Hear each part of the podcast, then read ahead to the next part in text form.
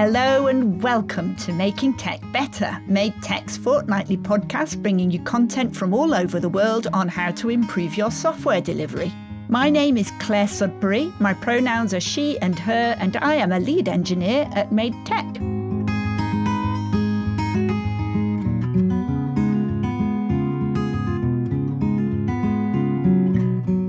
Us at Made Tech, the most important people are the users, so I was very pleased to get the opportunity to interview service designer Fritz von Runte. He's the ex head of design at the National Institute for Health and Care Excellence, otherwise known as NICE, and he specialises in improving public sector services. Hello, Fritz. Hi, Clare. Hello. Fritz has been doing some work for Made Tech in the. Well, actually, I'm not going to try and attempt to describe your job, Fritz. I'm going to ask you to do that. How would you describe your role? Well, I am a designer, but what I usually am paid for is to do service design. But to me, design is the same. And so let's talk about service design. So, the first question for me is what do you mean by service? Because that word can have different meanings in different contexts. So, what is a service? A service is a fundamental part of everybody's life. So if you need to pay a bill, if you want to foster a child, if you want to get a license to, to fish, or if you want to renew your passport, all of those things are services. All of those services were designed, not necessarily well designed, and not necessarily by a person that calls themselves a designer, but every service in this country has been designed. And what I do is I try to improve those services by applying some design techniques. Fantastic. So, service design is a particular area that's been really growing recently, hasn't it? It's become, I'd say, maybe in the last few years, it's become a thing that people are paying more and more attention to. So, what key skills or roles do you need on a team to facilitate really good service design? I think um, when we talk about service design in government in the UK, we talk about GDS. And when we talk about GDS, one of the things that we do, especially in discovery, is to understand what kind of team we're going to need in alpha and beta. Yeah. So things are not set in stone. You have a multitude of tools, you have a multitude of methodologies that you can apply, and you have a multitude of disciplines that you would use to a particular project. I work with multidisciplinary product development or, design. So I like working with different people from different areas, different disciplines.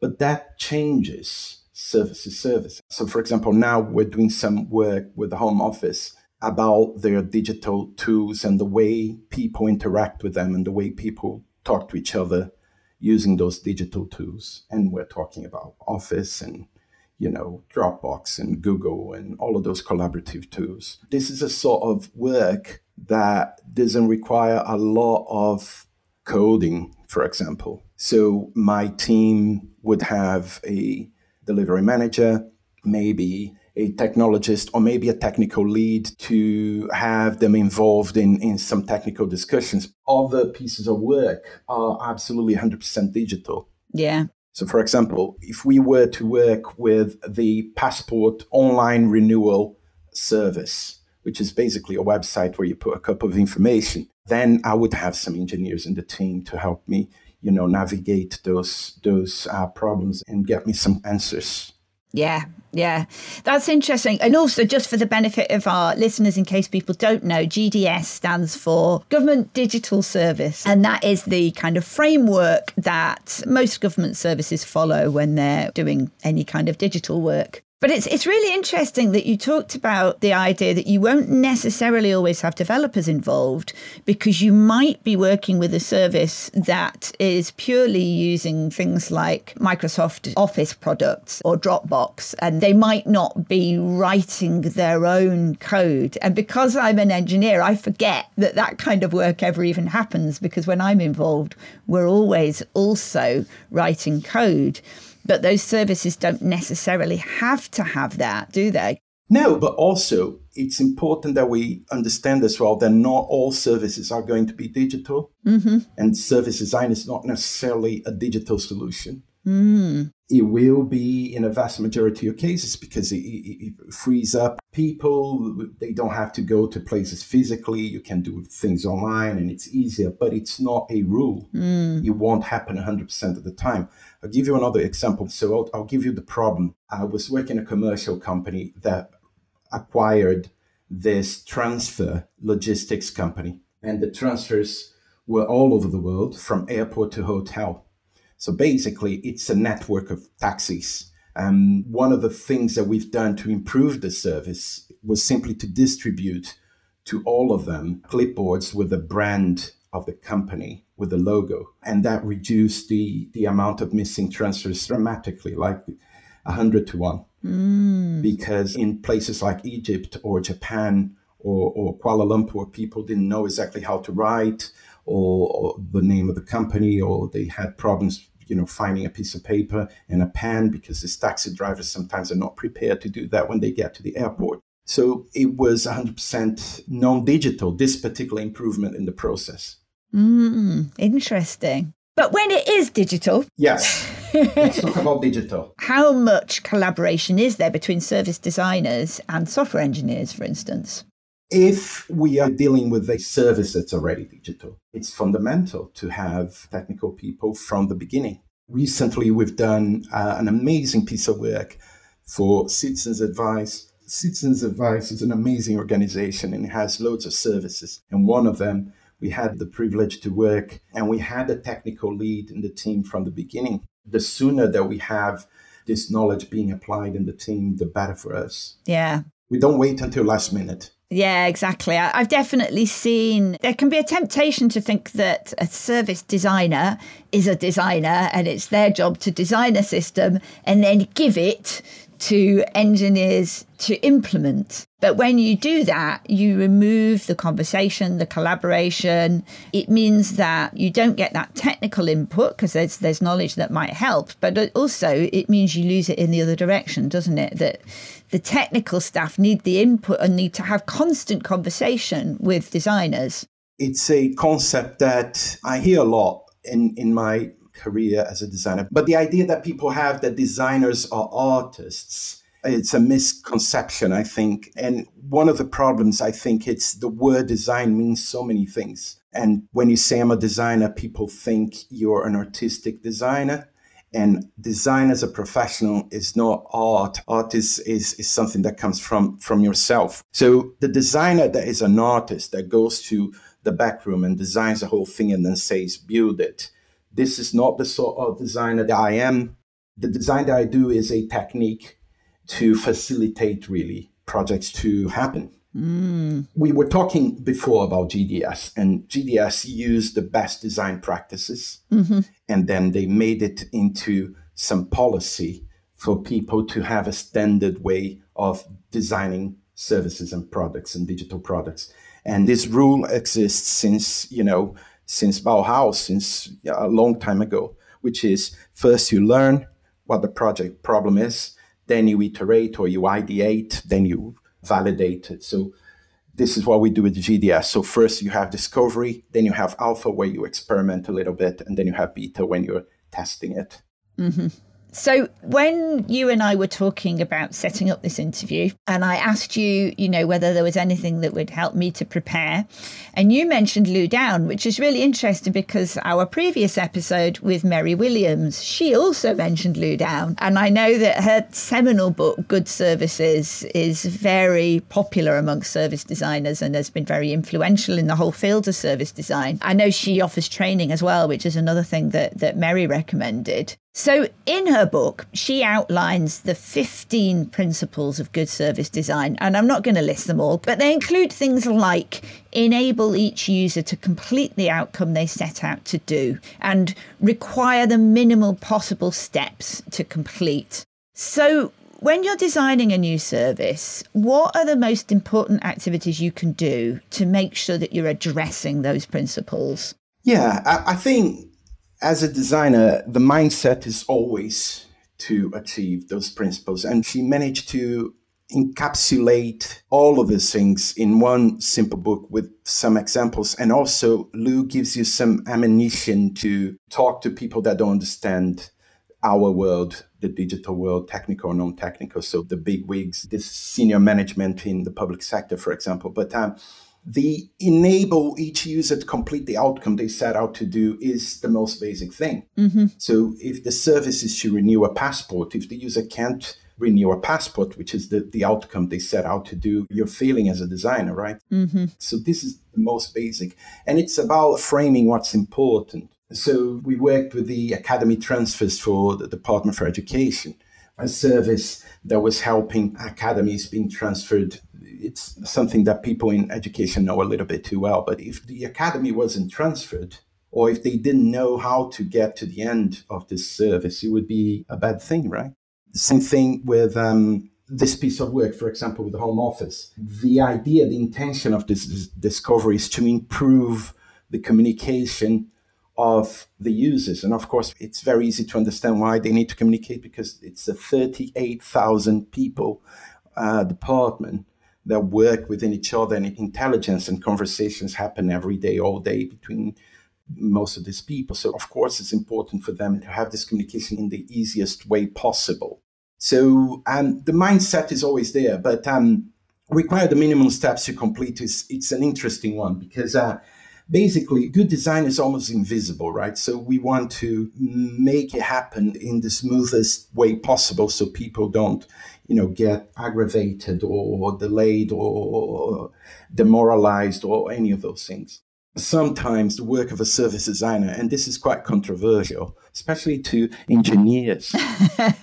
Sometimes the work is about turning off some things that are either redundant or that could be absorbed. Mm-hmm. I can give you one example in the journey, in the, the service journey. We discovered that there was a team of five or seven people that were paid handsomely, maybe 40, 50,000 pounds a year just to send a letter that had absolutely no legal value or efficiency. So this letter was sent to maybe 20 people per year. So th- these five people's um, work was mainly to look at data throughout the year to find those 20 people, to send them a letter that had very little value.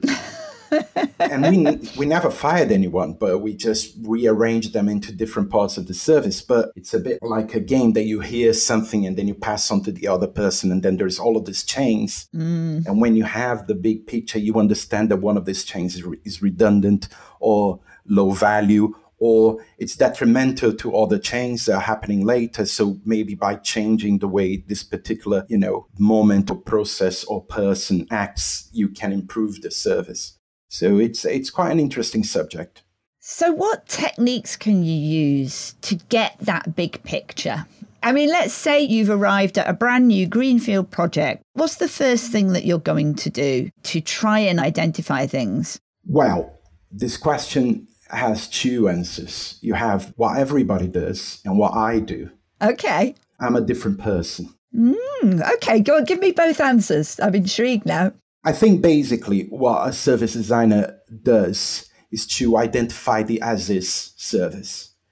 And very frequently, this service is not as straightforward as one would think. Mm-hmm. So people say things like, oh, no, it's very easy. You do this and then you do that, and then they do this, and then that, that happens. And identifying the as is is quite important. So you, you map everything that happened, the errors, the mistakes, the fumbles, the the people that don't complete the service. We want to understand everything, all of the single process. And this is usually the way you start to think of improving or redesigning or there is very few opportunities to start a service from the ground up because most of the services exist. So usually you're you're refining or improving a service. Now what i like to do personally when i start on a service is to quietly but actively identify the naysayers. Mm. and naysayers are not enemies. They are just in my in my mind interesting obstacles. They are people that I'm going to have a lot of fun when I manage to convince them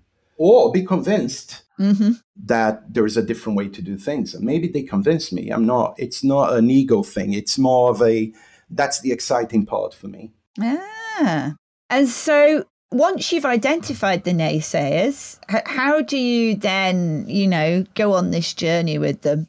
Well, I'm going to give you all of my secrets now. Because, uh, this is, I think, the biggest skill in design is not mapping, it's about bringing people in the journey with you and, and winning hearts and minds to, to accomplish something that would be good for the users or the citizens or, or the users of the service in general. I think one good thing with naysayers is that if I am right and they're wrong, the mindset I have is that they're not m- malicious people. They just don't know something I do know. Mm. So the more I bring them to meetings, the more I bring them to see user interviews, the more I bring them to see technical debates with people that know more than both of us, the more they will be aligned to my way of thinking. Mm-hmm. Now, if they're right and I'm wrong, I want to understand why. And I want to, you know, I want to do well. So to me, it's about getting the best outcome for the user. It's not getting my opinion or your opinion or their opinions. It's about getting the best possible solution for the user. So this is why I find it so exciting to work with naysayers. Yeah. And that's what's really notable about Lou Downe's principles and generally about service design, that it is all about the user. Oh, yeah. And that sounds obvious, but it can be very easy to forget about the user because, particularly when you are an organization that is delivering a service, you see it from your point of view. So you're thinking about how are we going to get a piece of paper from A to B, or, you know, how are we going to make sure that the finance department knows what's going on, or how are we going to, you know, manage our own resources and, and manage our people. And it can be so easy to get so focused on all of that that you forget that actually what you're doing is delivering a service, that actually the people that are really going to be impacted are the people at the other end of this. And service design as a principle or a, a, discipline is very much about focusing on the users, isn't it? Making sure that they get what, what, what they need. Yeah, I, I say every design is about the users. Design is a technique, not as a form of self expression, not Philippe Starck making a, a, uh, a lemon juicer that looks like a spaceship from the 50s, but uh, as you trying to accomplish something that will please someone, that will help someone to accomplish something, it's always about the user. So if you're doing furniture design, for example, you need to understand who is this furniture for. Uh, the audience in Japan is very different than the audience in Sweden.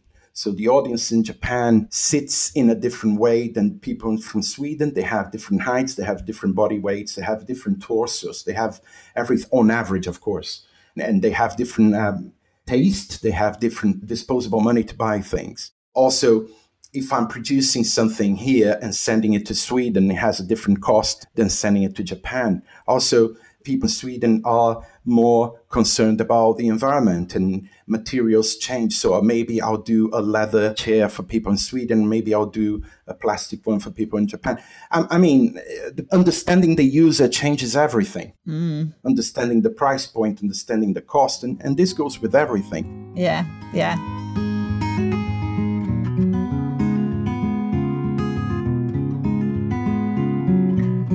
While I've got your attention, let me tell you a bit about Made Tech.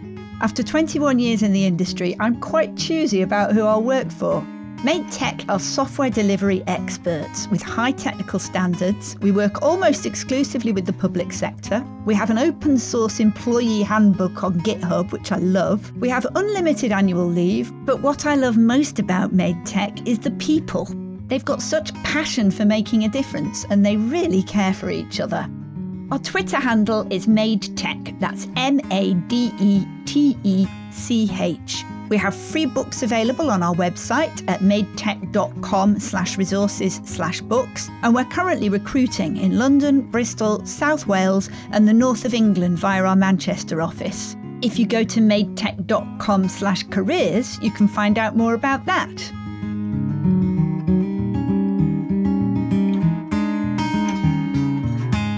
Here's a quick reminder that before the break, we were talking about how every design is about the users, and users are all different.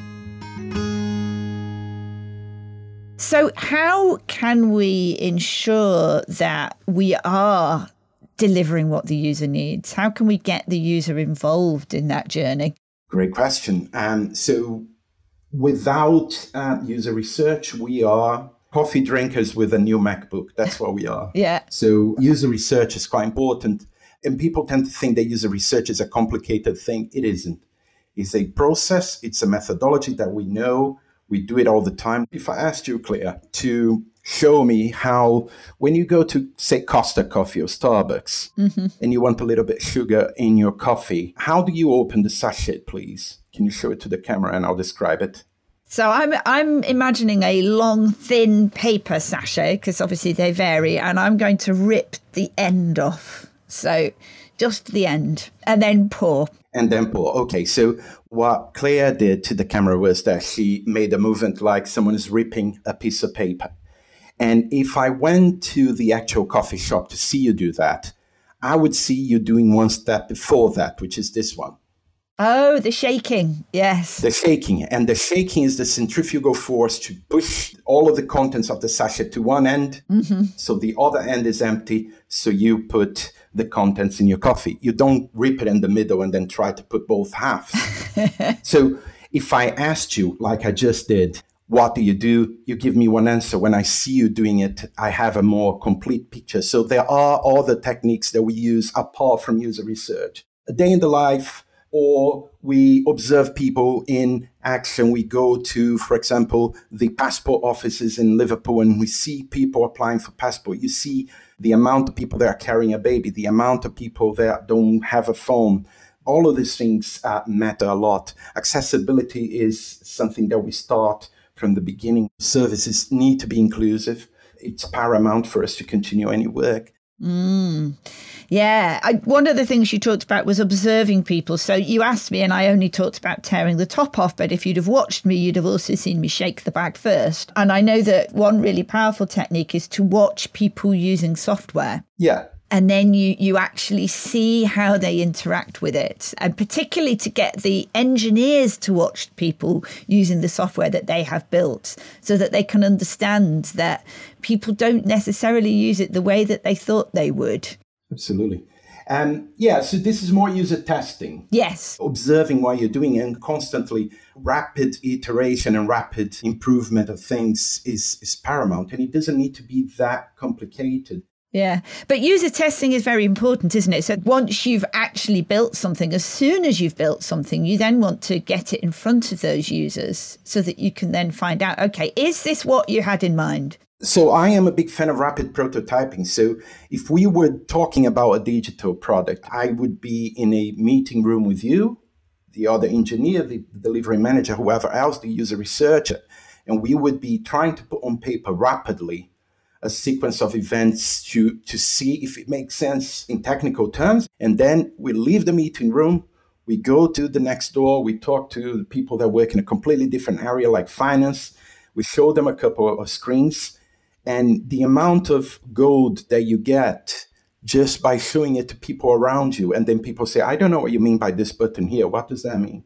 What does, you know, download download what? Mm-hmm. why am i downloading? Because sometimes you're too involved in your own process that you don't know that there is some in- inherent knowledge to something that you're trying to work on. Assumed knowledge is something that i think a lot about. Also i think a lot about desire paths which is the ways people want to do something as opposed to the way you planned for them to do yeah, I know that desire trails uh, is something that the architects talk about actually, and it's something that happens in public spaces. Like if you landscape a park, after a park has been around for a while, new paths will appear yeah. that weren't landscaped and haven't been tarmacked and going across bits of grass. Those are the desire trails. Those are what the users really want to do. Exactly. That that's a term that's borrowed from urban design, but it's all design at the end of the day. Yeah. But that's exactly it. You nailed it. One good example of this is uh, some people on, uh, especially people with iPhones,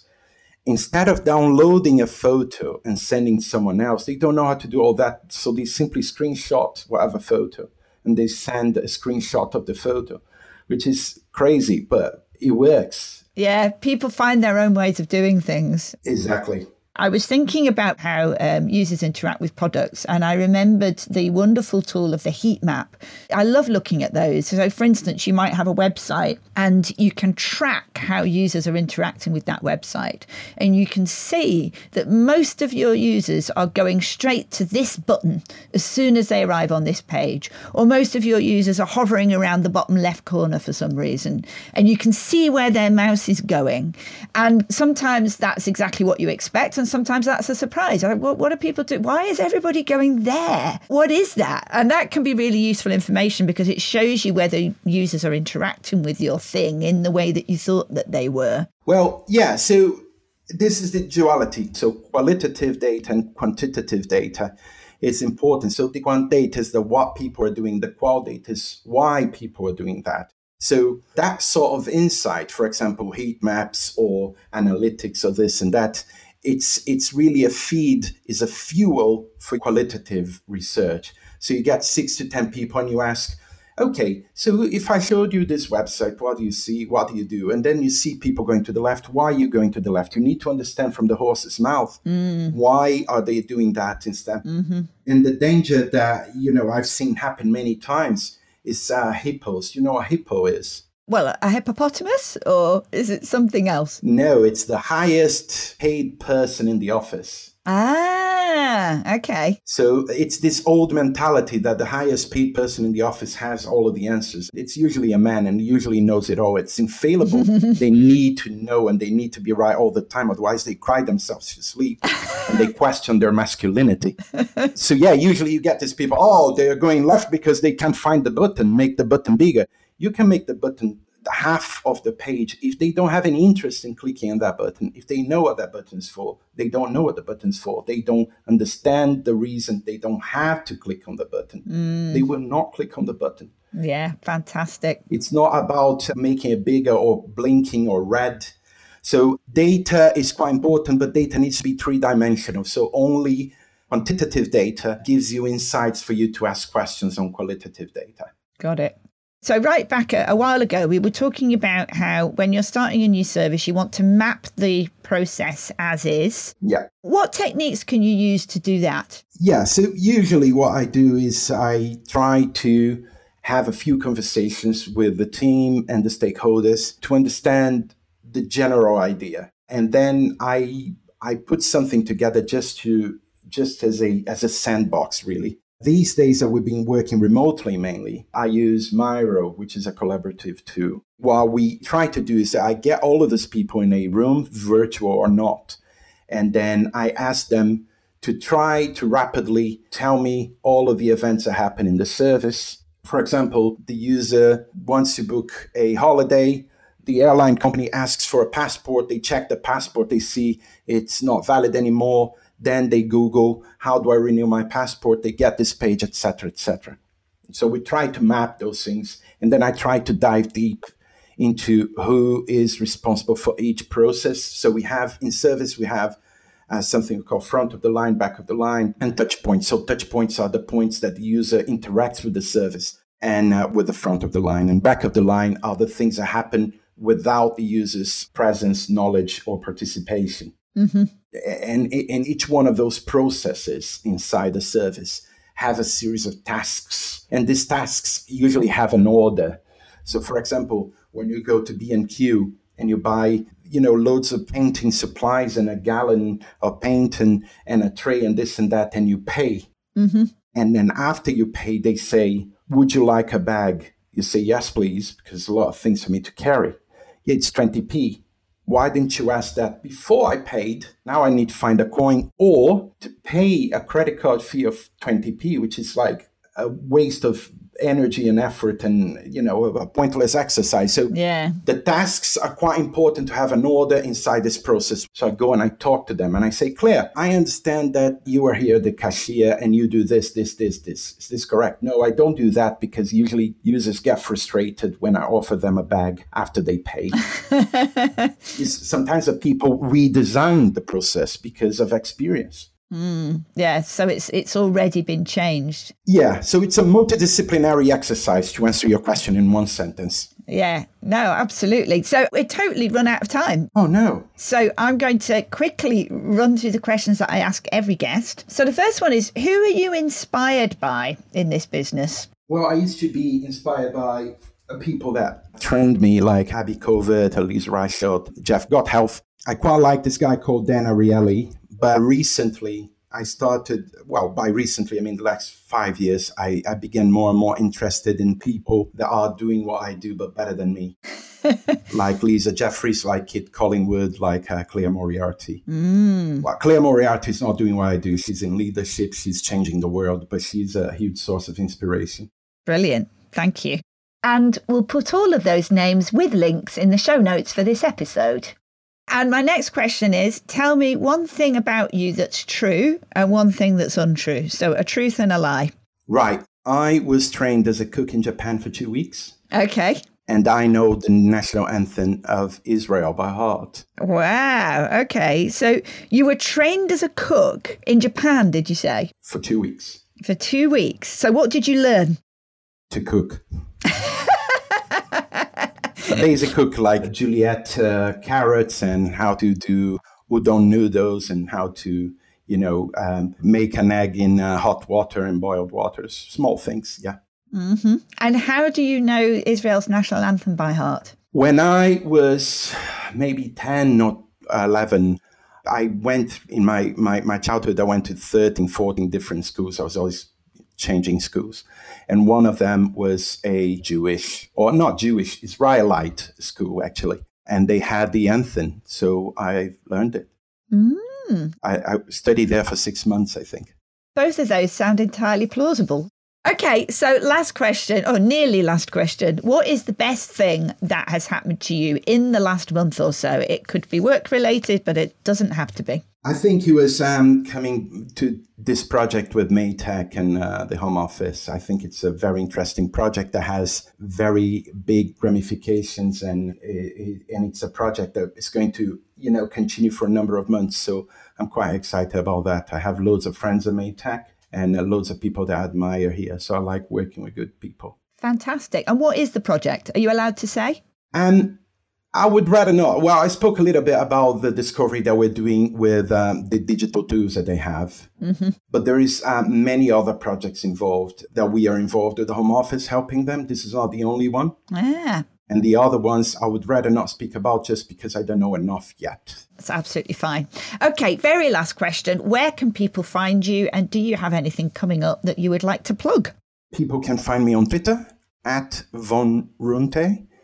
And uh, the only thing I have to plug is a floor lamp that I'm designing that I would like to plug on the wall to see if it works. Mm, okay. So Von Runte is V O N R U N T E, isn't it? Perfect, yes. Fantastic. Okay, so uh, we're out of time, but thank you very much for talking to me. Thank you, Clare.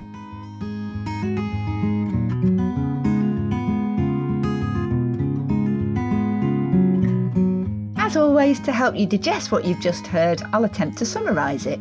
Services are journeys offered to you by organisations, for instance, applying for a passport. All services are designed, just not necessarily by someone who calls themselves a designer or uses conscious design techniques. Service design can involve a multitude of disciplines depending on the project. Not all services are digital, but when they are, technical staff and designers need to collaborate constantly. It's a two way street. Design is not art. Designers are not building what they want to build, they're building what people need to use. And good design is almost invisible. Sometimes it's about removing stuff rather than adding it. In UK government, the trailblazers for service design have been GDS, the Government Digital Service. GDS have adopted great design practices and then standardised their approach across the public sector in the UK. For them, this starts with the discovery phase, where you learn what problem you're solving. Then alpha, where you experiment a little. Then the beta phase, when you're testing your service. And finally, you go live. Lou Downe's book, Good Services, is a great introduction to service design. She outlines 15 principles of good service design, and this is not the first time one of our guests has recommended this book. When starting a new project, start by defining the as is service. Map out every step. Check with the actual people doing the job, don't take the word of people who are not hands on. Or start by identifying the naysayers and winning them round or letting them win you round. But at the end of the day, it's all about the user. With each service, you're helping a user to accomplish something, but understand that all users are different. Observe them as well as talk to them. And remember that rapid prototyping is a powerful tool to identify any misunderstandings or assumptions about what the user needs and expects. That's not the end of the podcast. Stick around for extra content. Every other episode, this last short segment will be devoted to story time. Storytelling is useful for teaching, for unlocking empathy, and for creating a sense of shared connection and trust in your teams. I love telling stories to both children and adults. I'm actually a lapsed member of the UK Society for Storytelling. So the plan is that I'm going to be using stories to illustrate various points about effective software development. When thinking about good stories to tell, I realised that a lot of my favourites aren't necessarily appropriate. Like when I was a high school maths teacher and I told my year eights that all maths teachers are a bit anal. I'll leave it up to your imagination how a class of teenagers might have reinterpreted that one. But then I thought of this story, which is not only safe for work, but is also a mystery. It involves a tiny cottage that I know. If you can picture the setting, it's very remote. It's at the foot of the slopes of Scafell, which is the highest mountain in England in the Lake District. And at night, you can hear the owls, and you have to mind your feet for toads when you go to the loo. It's belonged to the National Trust since the 1960s when it was run by a colonel who would berate the people who stayed there for not polishing the silver when they left. You can still stay there, and I do. The mystery concerns some journals. There's no TV and no internet, so evenings are spent in front of the fire reading and writing in the cottage journals where people write fiction. They write about the adventures they've had. For instance, the family that were woken at 5 a.m. by a father and two small children who'd been stuck on the mountain overnight. People draw pictures, people swap tips on the archaic plumbing, and they write about how much they've enjoyed reading about the colonel in the original 60s journals. But I was thinking, what 60s journals? And recent entries were complaining because those journals had gone missing. And I became obsessed. I hunted everywhere, but they had disappeared.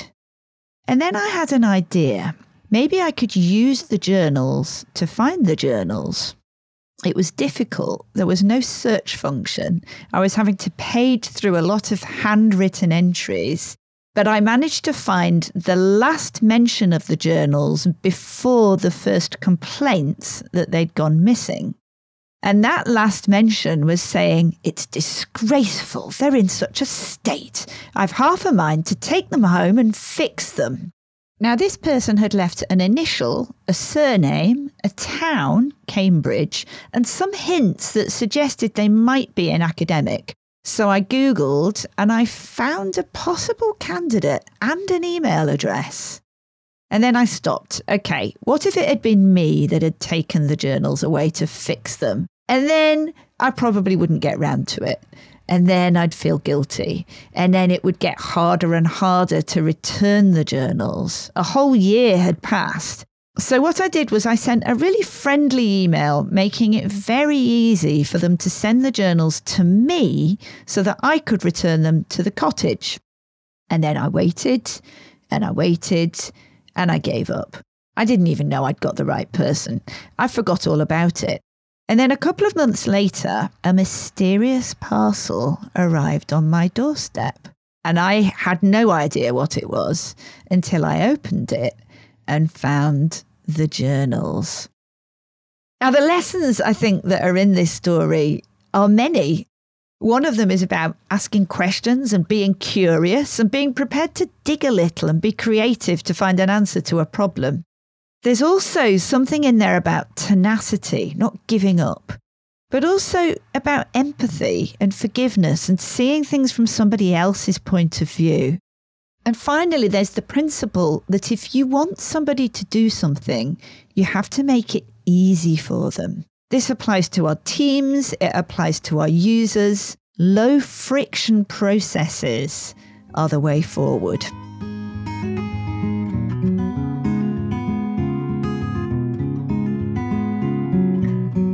Working in the public sector means that at Made Tech we really care about making a difference. So, for this final Making Life Better segment, myself and my colleagues will be sharing suggestions for small things we can do to make the world a better place. For this episode, this comes from Chasey Davis Wrigley, who's one of our lead engineers at Made Tech. I found that a rewarding way of helping out my local community has been by doing some volunteering and organising some fundraising events. The events work really well around my work commitments and my family, as they can be one of the things that the whole family get involved in, like prize bingo evenings for a local mental health service, strawberries and cream stalls at local carnivals for Citizens Advice Bureau, kids' Halloween discos for the local food bank. There's so many things that you can organise, and they really help make a difference to people's lives in your local community. You make a lot of friends in your local area and meet new people, and you have fun too.